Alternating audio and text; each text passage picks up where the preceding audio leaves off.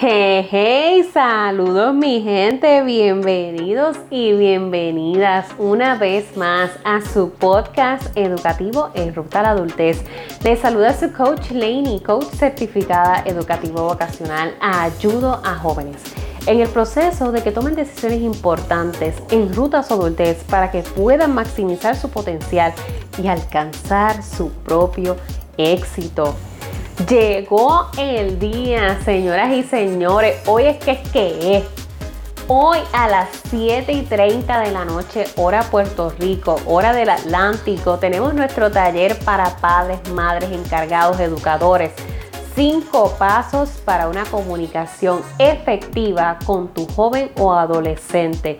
Si tú no has separado tu espacio, tienes que correr ya al enlace que vas a encontrar en las notas de este episodio, en la descripción del episodio, o el enlace en cualquiera de mis plataformas, tanto en Facebook como en Instagram, para que puedas registrarte. Si tú no lo encuentras, escríbeme, escríbeme al D M, envíame un Messenger por Facebook.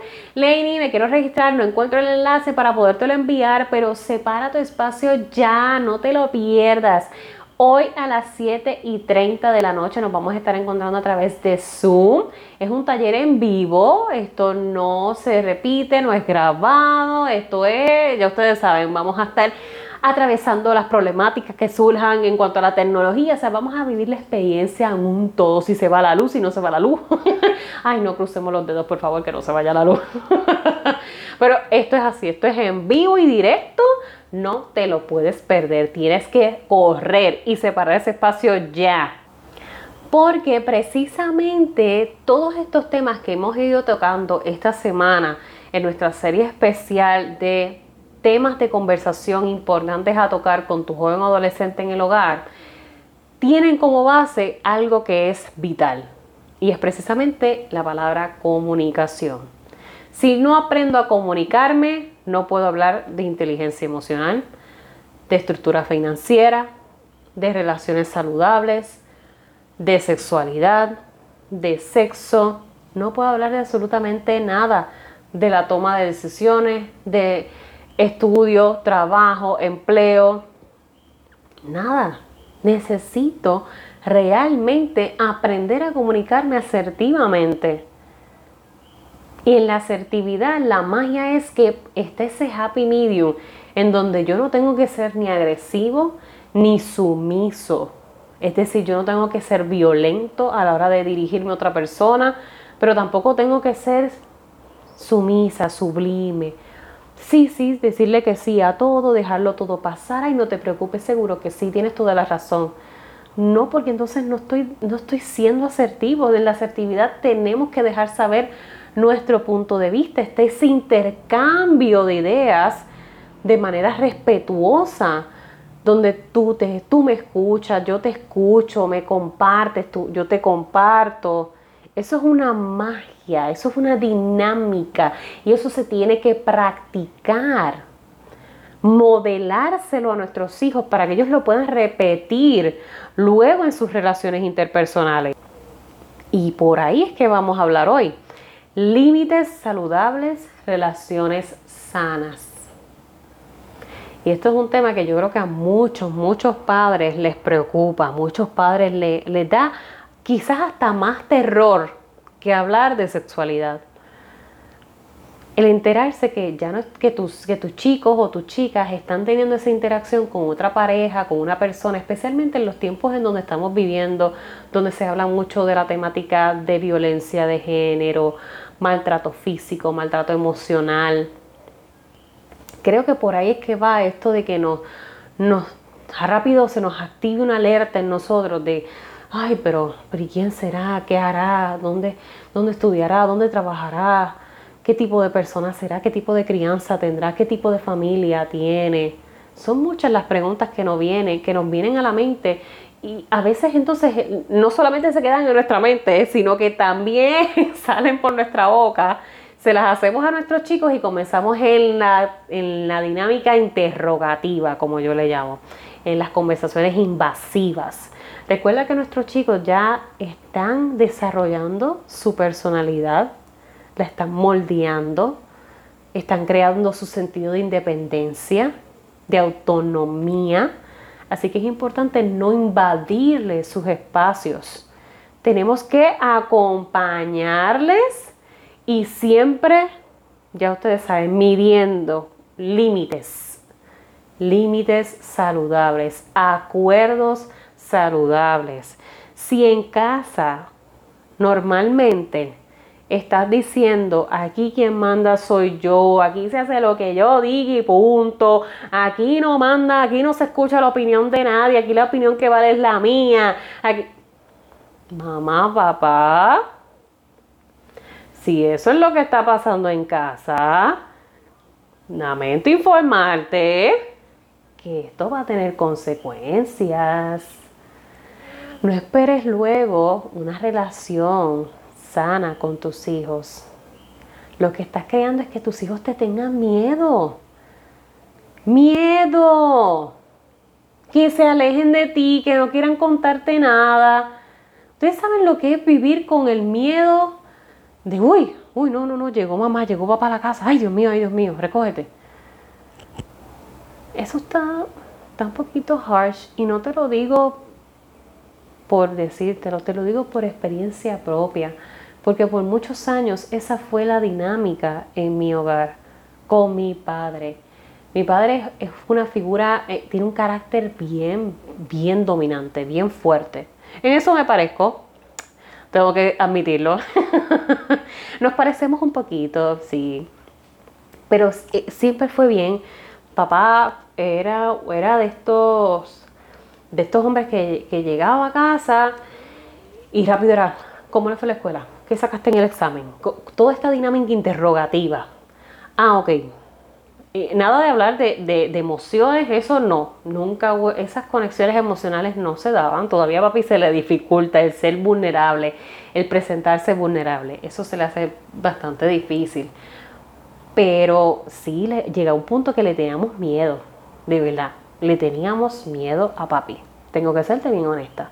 Y era por esa dinámica en la que conectábamos, porque entonces yo nos dejamos de sentir que era papá. Era como que de momento un policía que llegaba a casa a preguntarte, ¿qué, qué hiciste? ¿Qué vas a hacer? ¿Qué estás haciendo? Tru, tru, tru. Ah, aquí se hace como yo diga, no van a salir, no vas a hacer esto, no, no, no, no, no, no, no, no, no, no, no. Y era porque, bueno, pues, tenemos un policía en casa. Esos no son acuerdos con un adolescente. Porque en nuestro caso, gracias a Dios, pues no resultó en nada negativo. Pero mamá, papá, en tu caso puede que tengas al rebelde de los rebeldes en casa. Y mientras más tú quieras ahorcarle con la soga, más quieras salir corriendo. Y más quieras hacer las cosas y más quieras retarte a ti. Ah, tú crees que yo no puedo, pero es que yo lo voy a hacer peor. Y te la voy a hacer peor. Y entonces estamos como un campo de guerra que no se sabe quién quiere ganar y quién... O sea, es un desastre. Esa dinámica no es saludable. Eso no es un modelo de relación sana. Tenemos que enseñarle a nuestros chicos cómo verdaderamente desarrollar límites saludables en sus relaciones. Los límites se comienzan a trabajar con acuerdos. Asimismo, como cuando usted contrata un servicio para arreglar la casa, un servicio para las navidades, para un servicio para el catering de la comida. Usted llena un contrato, usted lo firma. Eso es un acuerdo. Esta parte se compromete a ta tarará tarará. La otra parte se compromete a ta tarará tarará. Eso mismo se hace en casa. Con nuestro adolescente nos sentamos. Ok, en este hogar necesitamos reglas, estructuras y acuerdos en donde ambos lleguemos a un happy medium justo para con las necesidades que ambos tenemos, para con los deseos que ambos tenemos, en donde se sienta que hay un win-win. Eso es lo que tenemos que transmitirle a ellos, que ellos sientan que hay ese win-win, que no siempre sea que la balanza tire más para donde mamá y papá y yo me vea siempre entonces en la oh, oh, el aborrecimiento. Ay, aquí vienen mamá y papi, ay, aquí no me van a dejar hacer nada, ay, no me van a volver a dejar salir. Hay que crear acuerdos, límites saludables. Eso luego ellos lo van a modelar en sus relaciones íntimas con sus parejas, crear acuerdos, límites saludables. De lo contrario, ¿qué es lo que sucede? Entramos en dinámicas tóxicas. Entramos en situaciones conflictivas, en escenarios que se vuelven riesgosos, inclusive en algunos casos, trágicamente muerte. Trágicamente muerte. Ya sea por suicidio o por maltrato físico, maltrato emocional, donde se, entonces se, se involucran el uso de estas armas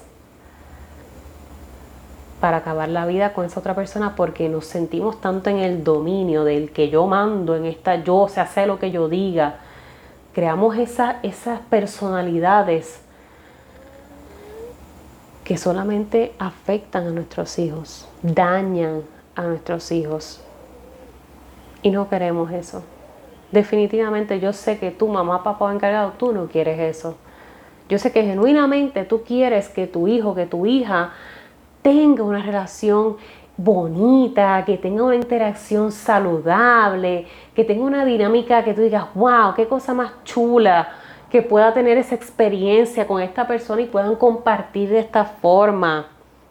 Eso es lo que todos deseamos, todos, no importando en la etapa de vida que estemos, todos deseamos experimentar un amor bonito, en donde nos valoren, en donde nos respeten, en donde respeten nuestros límites.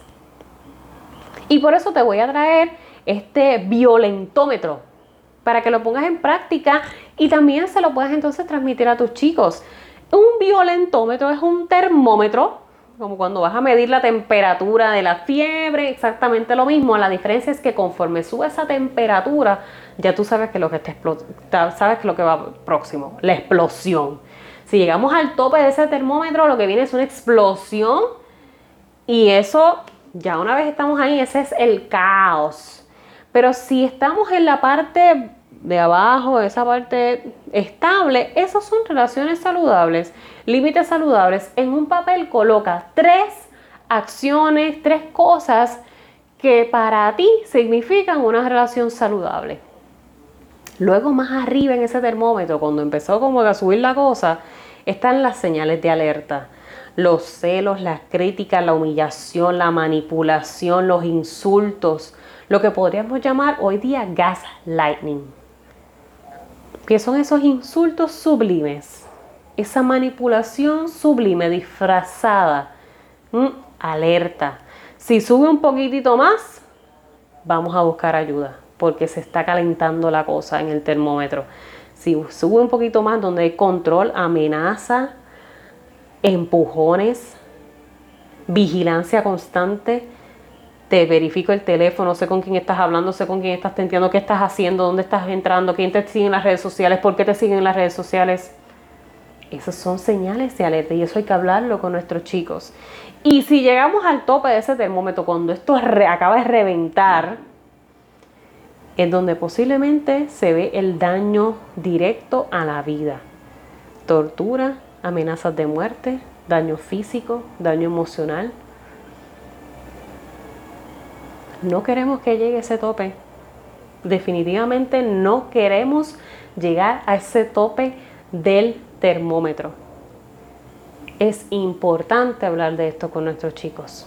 Y no a modo de cantaleta, porque es que no lo pueden sentir que nos vamos invasivos, que nos vamos interrogativos, que nos vamos a modo de cantaleta. Ay, aquí viene mami y papi otra vez con la misma cosa. Ay, aquí viene. Vamos a hacer que esto sea una conversación regular, normal, coloquial, y lo más importante de todo, modelarla. Yo tengo que modelarle lo que es una relación sana, lo que son límites saludables. Al igual que con el niño pequeño, tenemos cuidado cuando, cuando hablamos, habl- mencionas palabras malas, uy, cuidado que el nene las repite. ¿Por qué con los niños pequeños tenemos tantas precauciones para que no repitan? Y con el adolescente a veces se nos olvida. Pasa exactamente lo mismo. Modelan tus acciones. Así que Esto es bien importante, por eso tenía que traerte este tema como parte de esta serie de episodios.